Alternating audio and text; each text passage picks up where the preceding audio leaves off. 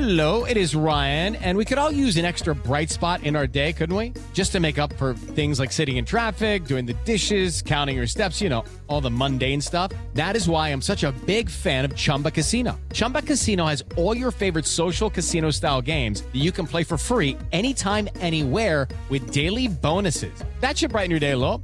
Actually, a lot. So sign up now at chumbacasino.com. That's chumbacasino.com. No purchase necessary. VGW Group. Void were prohibited by law. See terms and conditions. 18 plus. Hello, everybody. I am Lucia Matuonto, and welcome to the Relatable Voice podcast, a talk show where my guests and I talk about relatable everyday situations, books, and the environment we live in. Remember to subscribe and follow the podcast on social media so you can be notified when a new episode is available. Let's begin. Today we are heading to Canada to talk with Mark Leslie, an author of numerous books, consultant, and editor. His latest book, Hex and the City, is out now. So, welcome, Mark, to the RV. Oh, thanks, Lucia. This is an awesome RV, and you are driving so incredibly well. I feel safe and comfortable. Thank you. I'm happy that you feel safe. so, Mark, as an author of paranormal books, let's play a hypothetical game. Sounds fun. So, if you were to wake up one day and discover you've transformed into a friendly monster what kind of monster would you be?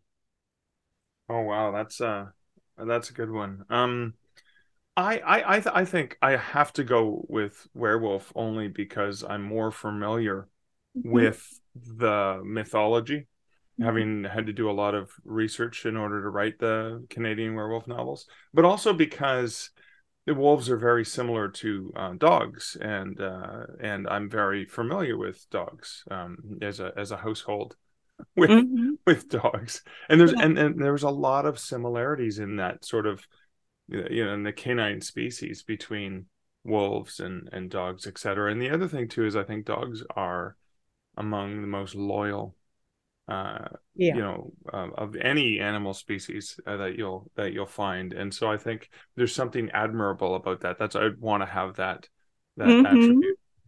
Yeah that's interesting. Um and how would you use the newfound monster powers to entertain and enlighten the world? Well I, I think one of the things i'd want to do is i'd want to help the world see that just because somebody's different doesn't mean uh, that there's something wrong with them, uh, and and and that way other people who, who have di- other differences could uh, could embrace that or feel connected, even though there may be a, a, a different thing that um, is different about them, rather than being somebody who's a half man, half wolf yeah. beast.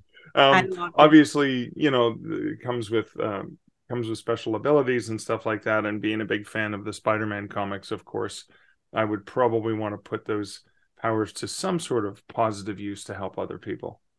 Yeah, that's good because I I remember when I was reading about werewolves, I remember they were always nice. You know, in my view, it's not. I never thought they were they were bad. It was just the curse. Yeah. Just like the Beauty and the Beast. Yeah, that that's how that's how I've envisioned it. Anyways, at least in the fiction, is is I've envisioned it as a okay, this is something that happens to you. It doesn't necessarily make you an evil person, but you have to deal with it. You have to live with the fact that you're going to turn into a wolf uh, mm-hmm. uh, during during the run of a full moon, and um, and and that's just something you have to deal with. Uh, like just like people have to deal with other side effects, like you know, I have to put my contacts in in the morning or put on my glasses in order for me to be able to drive, be able to see things it's just it's one of the things you kind of get used to right? It's just like oh yeah it's normal. Like we you know we, we put on clothes before we go outside in most western cultures right? Yeah exactly. And uh, mark having published more than a dozen full-length books yeah. you have an impressive background as an author. I was reading about you i checked your website and we would love to learn more about your journey and how you initially got started in writing? Oh, that's a great question. So, I mean, I I started at an early age. I I hammered out my very first I thought was an epic novel. It was only about 30,000 words, but you know, around the age of 14 uh, on a typewriter because there really weren't computers back then. And uh, or the the you know, the Commodore 64 and, and the VIC 20 and stuff were just starting to come out around that time. But you know, I, I wrote the I, I, really always wanted to write stories. Uh, that was a passion of mine. I started to send short stories away to magazines and other publications to try to get my stories published. I think the first uh, submission and rejection I got at the age of 15. Uh, and after hundreds and hundreds of rejections, sending out stories, by the time I graduated from university, it was 1992, my very, very first short story was published. And and that was you know in a print magazine and i think it was five dollars is what i earned mm-hmm. uh, for for that. And that was sort of the beginning of of that recognition. And then shortly after i just kept sending stories out and they kept getting stories published in magazines. Now i didn't um my first book didn't come out until 2004 and what i did is i took the short stories, mostly horror stories, scary stories, Twilight Zone style tales. And I collected most of those, uh, or a lot of those reprint stories in uh, in a collection, a short story collection called One Hand Screaming. And it was really short. It was only about 170 pages. It was a bunch of uh, poems and stories, and then I threw in a couple other stories that hadn't been published before, and that was sort of the beginning. And that was, and I self-published that one back in 2004 because I was at a point where I had all these stories that had been published, but they were never published for long because they were in a magazine and then the magazine was off the shelves and it was no longer available. So I wanted to bring my work back.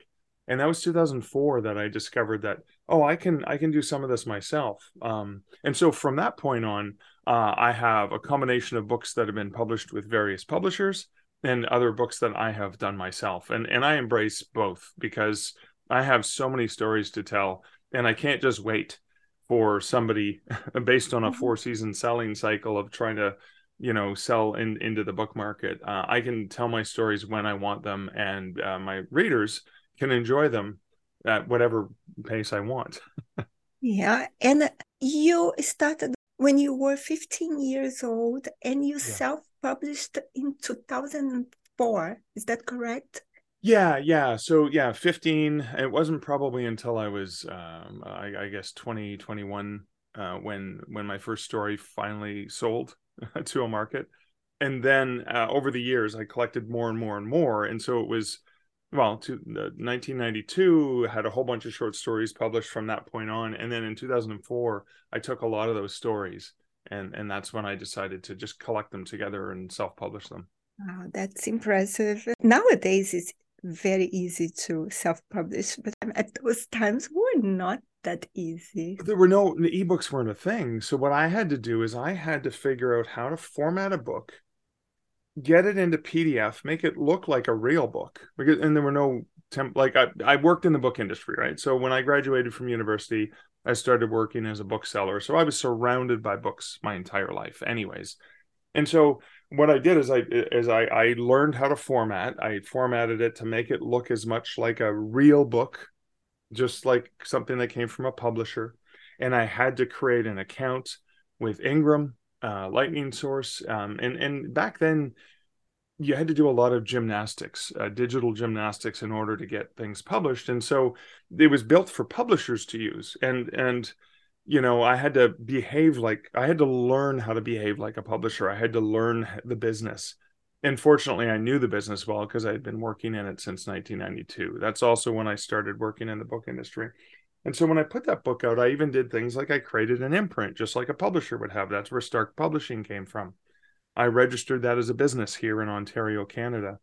And and you know got an isbn registered that and and all of the things that you have to do um, for you know behaving like a, a publisher. And then of course it wasn't until about 2009 2010 that smashwords.com and kindle direct publishing allowed uh, it easier uh, you know to publish ebooks and things like that. And that and then of course that was the next step in the evolution. So one hand screaming was only available in print and then you know i was able to make an ebook. Um, and and by then i edited a horror anthology called campus chills that was in 2009 and that was print and ebook uh, as well. So as the technology has grown i've continued to adapt and to learn you know the new things that you can do. So now you know with hex in the city it's available in hardcover it's available in trade paperback it's available in ebook. Now the audiobook's still in production because uh, it's a it's a it's dual uh, point of view. So it's told from the point of view of michael andrews the canadian werewolf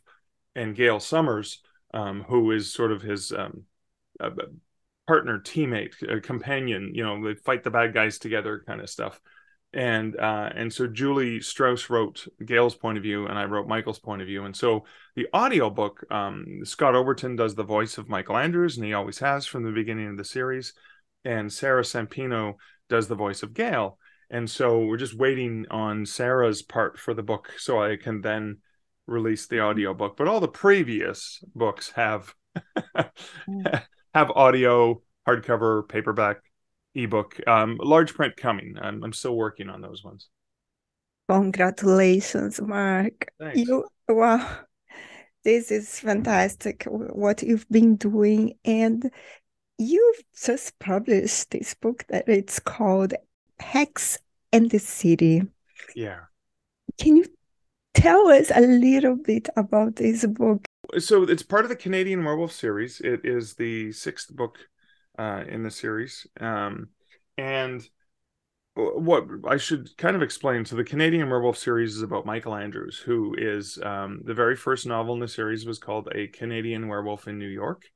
And he is a, a, a humble small town Canadian, much like myself, living in you know, one of the world's largest cities, New York City and it happens to be cursed. He turns into a wolf uh, for 10 days every month during the cycle of full moon. He actually turns into a wolf, has no human consciousness. So he has to deal with the side effects of waking up naked in Battery Park with a bullet in his leg, the taste of blood in his mouth, and, and not knowing what he did the night before. So there's some humor in him waking up naked and having to scramble to get clothes so he can get home and not get seen running around naked in a major city. And so there's there's a lot of humor as he deals with the side effects of it. Now, also, the side effects is when he's a human, he has enhanced senses and strength. So he can smell people's fear, he can smell their emotions, he can tell if they're lying or not based on their scent. He uh, can hear their heartbeat and things like that. He has really, really acute hearing.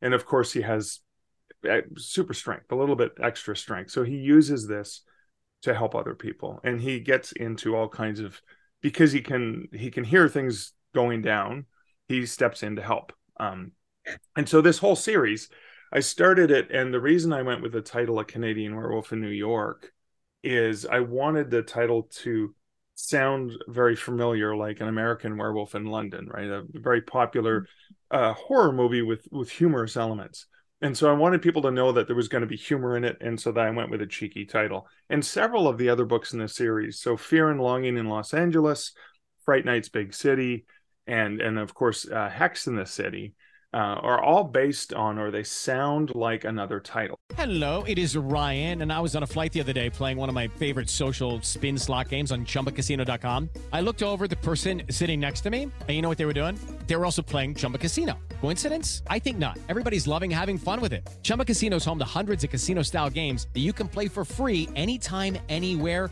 even at 30,000 feet. So sign up now at ChumbaCasino.com to claim your free welcome bonus. That's ChumbaCasino.com and live the Chumba life. No purchase necessary. VGW. Void were prohibited by law. See terms and conditions. 18 plus. Uh, they sound like, oh, Sex in the City? Isn't that, you know, Sarah Jessica Parker and that too?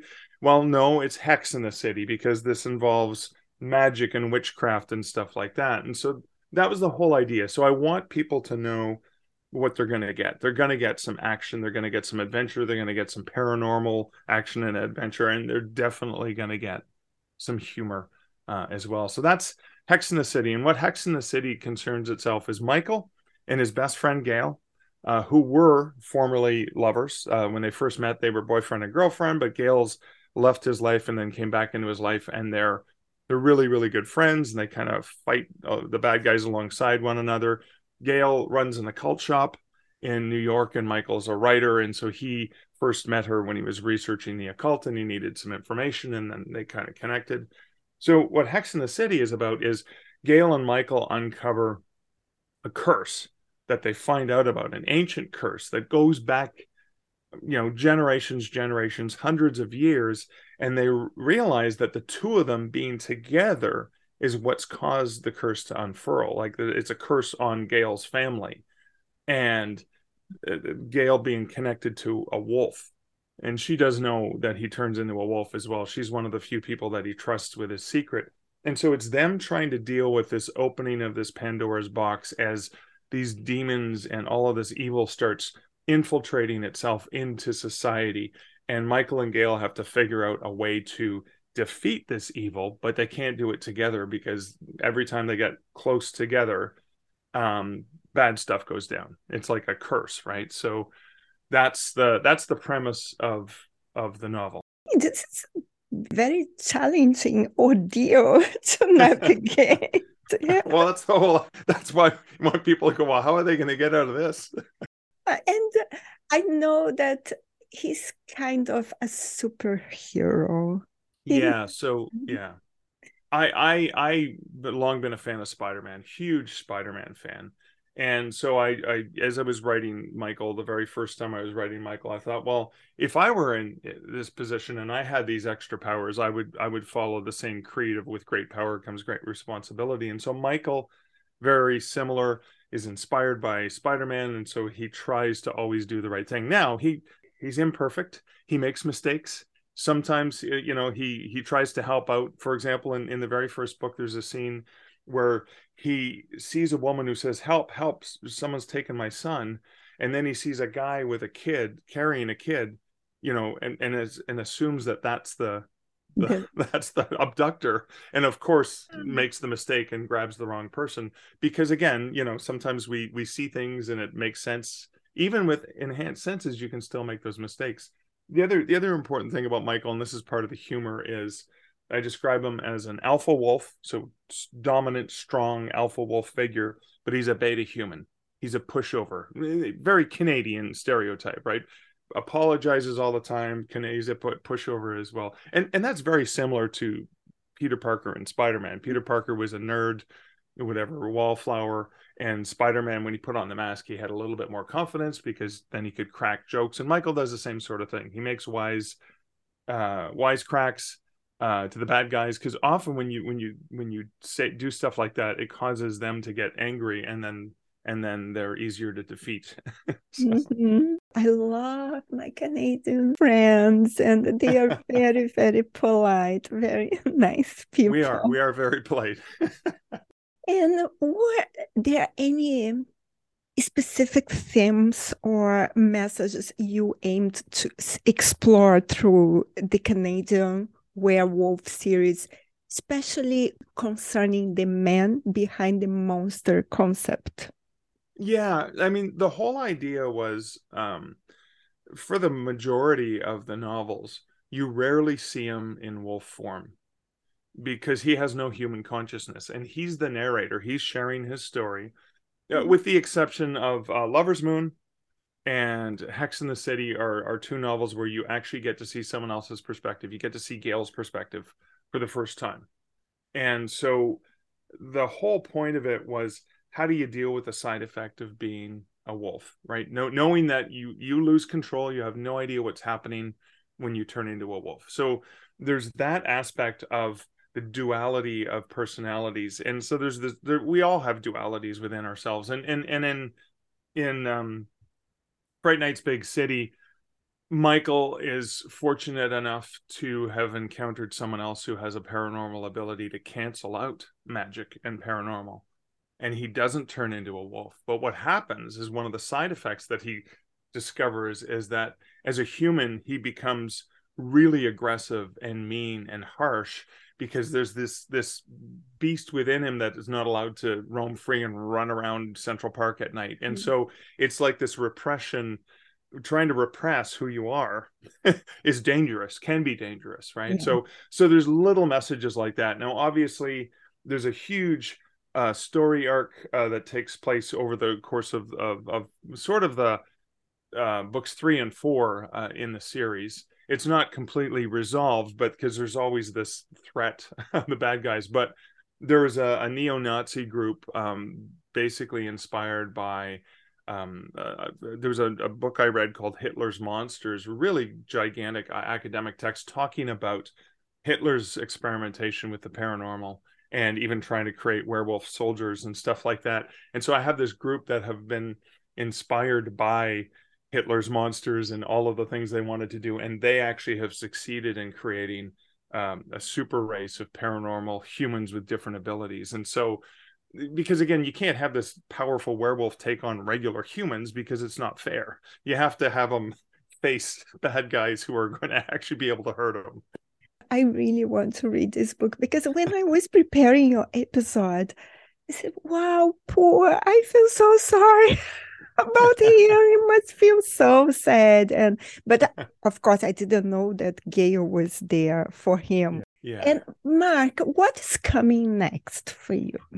Well, um, in this series, uh, the next book, which is coming out in February 2024, is called Only Monsters in the Building. Uh, and again, a parody title of Only Murders in the Building, which you may have seen with Steve Martin and Martin uh, Short, mm. uh, sort of humorous mystery. Uh, in this particular one, Michael's trying to deal with just deal with. Um, he's never really dealt with the the dual personality and how it's really upset his life and caused a lot of issues. Um, particularly even this thing with Gail, where he can't, you know, be be close to her and so he ends up going to therapy for monsters he discovers there's a, a, retreat in upstate new york where he's there with a whole bunch of other paranormal creatures and it's a secret thing because most people don't know the paranormals exist. And i thought it would be really really fun to do a closed uh, closed room mystery where the therapist who is treating them and they're there on their own because it's not like a big facility where a lot of people know mm-hmm. about it. Mm-hmm. they're there on their own. There's about six other monsters. They're you know sitting around talking about their feelings and whatever. And um and and he, the therapist ends up uh being murdered and one of them did it. And so there's this you know play a play on the the murder mystery and michael having to figure out who who murdered. And and the thing too is if he could have done it when he was a wolf too which he doesn't know. That'll be a fun one. So the therapist was treating the monsters but one of them is going to murder him. Yeah and yeah and they're in a remote uh, isolated remote sort of building in the middle of upstate new york so there's no one else around. So that's the only people who could have done it were one of them.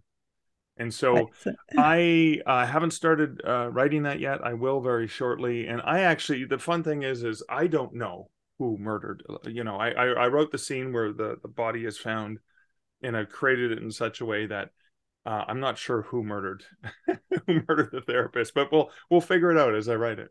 I'm not really a plotter. I I prefer to have the characters first, and then the story yeah. comes up afterwards. So that's how this came. This came about with characters. I'm like, okay, so there's a you know there's a there's a vampire turns into a bat, obviously, like a man man who turns into a vampire bat. I've got a mermaid. Uh, I've got a fairy. Um, I've got an ogre, and I've got uh, a were uh, a werecat. I think those are the, and I think there may be one more. One no more unicorns, no yeah. pet unicorn. I, I, don't have a unicorn in this one, but I just thought like taking a whole bunch of people, throwing them together. No, for example, like the the ogre character is um this like a troll kind of thing that's supposed to be under bridges and supposed to scare people away but the ogre the problem the ogre has is the ogre is very very compassionate and an extrovert and likes people and wants to be with people so can't really be what they're supposed to be because they're the opposite of what they're so i'm having fun with some of the tropes uh, for paranormal creatures and just having having a little bit of fun uh, in the way that they play off one another. I think that would be um, it'll be interesting to explore. So can i read Hex in the City and then read the next one, or should I start from the beginning since the New York? Yeah, that's a great question. So, um, they are meant to be read as standalone. So, for somebody who just picks up any book in the series, there's enough of a there's enough of an update on what happened. However, when Hex in the City opens, there's a lot of things that have happened that would be spoilers. So you, I mean, you'd go back and you would understand, you know, you know what happens, but um, I guess it's the Spence's how did it happen and stuff like that. So what what Julie and I did for this one in particular is at the beginning of the book, we actually have a thing that says the story so far, and said, you know, it's meant it's meant to be if you were you know uh, if you're first encountering this book and you've not read the other books it takes you to a website and it says warning there are spoilers but it does a summary of what happens in each book. Just high level summary of what happens. So a canadian werewolf in new york is a single day for michael from sundown sun up to sundown. And it's just it happens it's it's a single day but he ends up uh, getting in a fight with another werewolf on the set of the david letterman uh, you know, uh, uh, uh, during a taping of the David Letterman show, so while it's being recorded, like backstage. So, um, it is Ryan here, and I have a question for you. What do you do when you win? Like, are you a fist pumper? a woohooer, a hand clapper, a high fiver. I kind of like the high five, but if you want to hone in on those winning moves, check out Chumba Casino. At ChumbaCasino.com, choose from hundreds of social casino style games for your chance to redeem serious cash prizes. There are new game releases weekly, plus free daily bonuses. So don't wait. Start having the most fun ever at ChumbaCasino.com. No purchase necessary. Group. Void were prohibited by law. See terms and conditions. 18 plus. Um and that's sort of the prem the premise of the first book is just an exploration of a day in the life uh, of this man.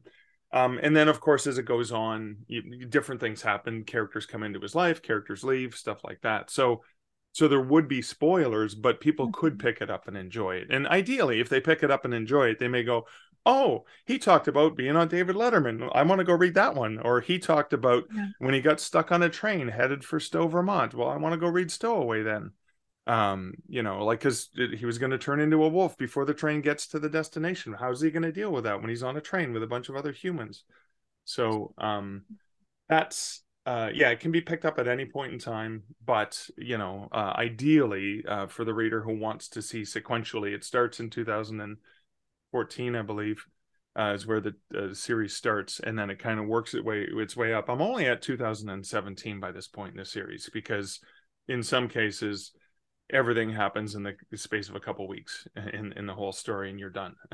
so it's hard it's hard to advance in time. Like I did skip mm-hmm. a year here or there uh, because again, this isn't like the Marvel Cinematic Universe where there's a million bad guys roaming around and a million things happening. This is like a nor- more normal world More normal. sometimes sometimes there's just nothing going on but standard day-to-day living And Mark, where can we find you and your books online? everything uh, you want to know about me and things you don't want to know about me over at markleslie.ca The last question Do you ever stop thinking? no. It it there's a scary place in here. Uh it never stops never shuts off. There's just constant stuff going. I have to throw out a hundred ideas a day because i have no time to write them all Very nice. So, Mark, it was a pleasure to speak with you. oh I just- thanks for picking me up Also, I want to tell you that you're always welcome to the RV. So, thank you very much, Mark. And yeah, have a beautiful day. you too If you enjoyed this episode, be sure to subscribe so you'll be notified when the next one is posted. Please rate this podcast and share it with your friends. Thank you for listening, and remember relationships don't exist, relating does. Until next time.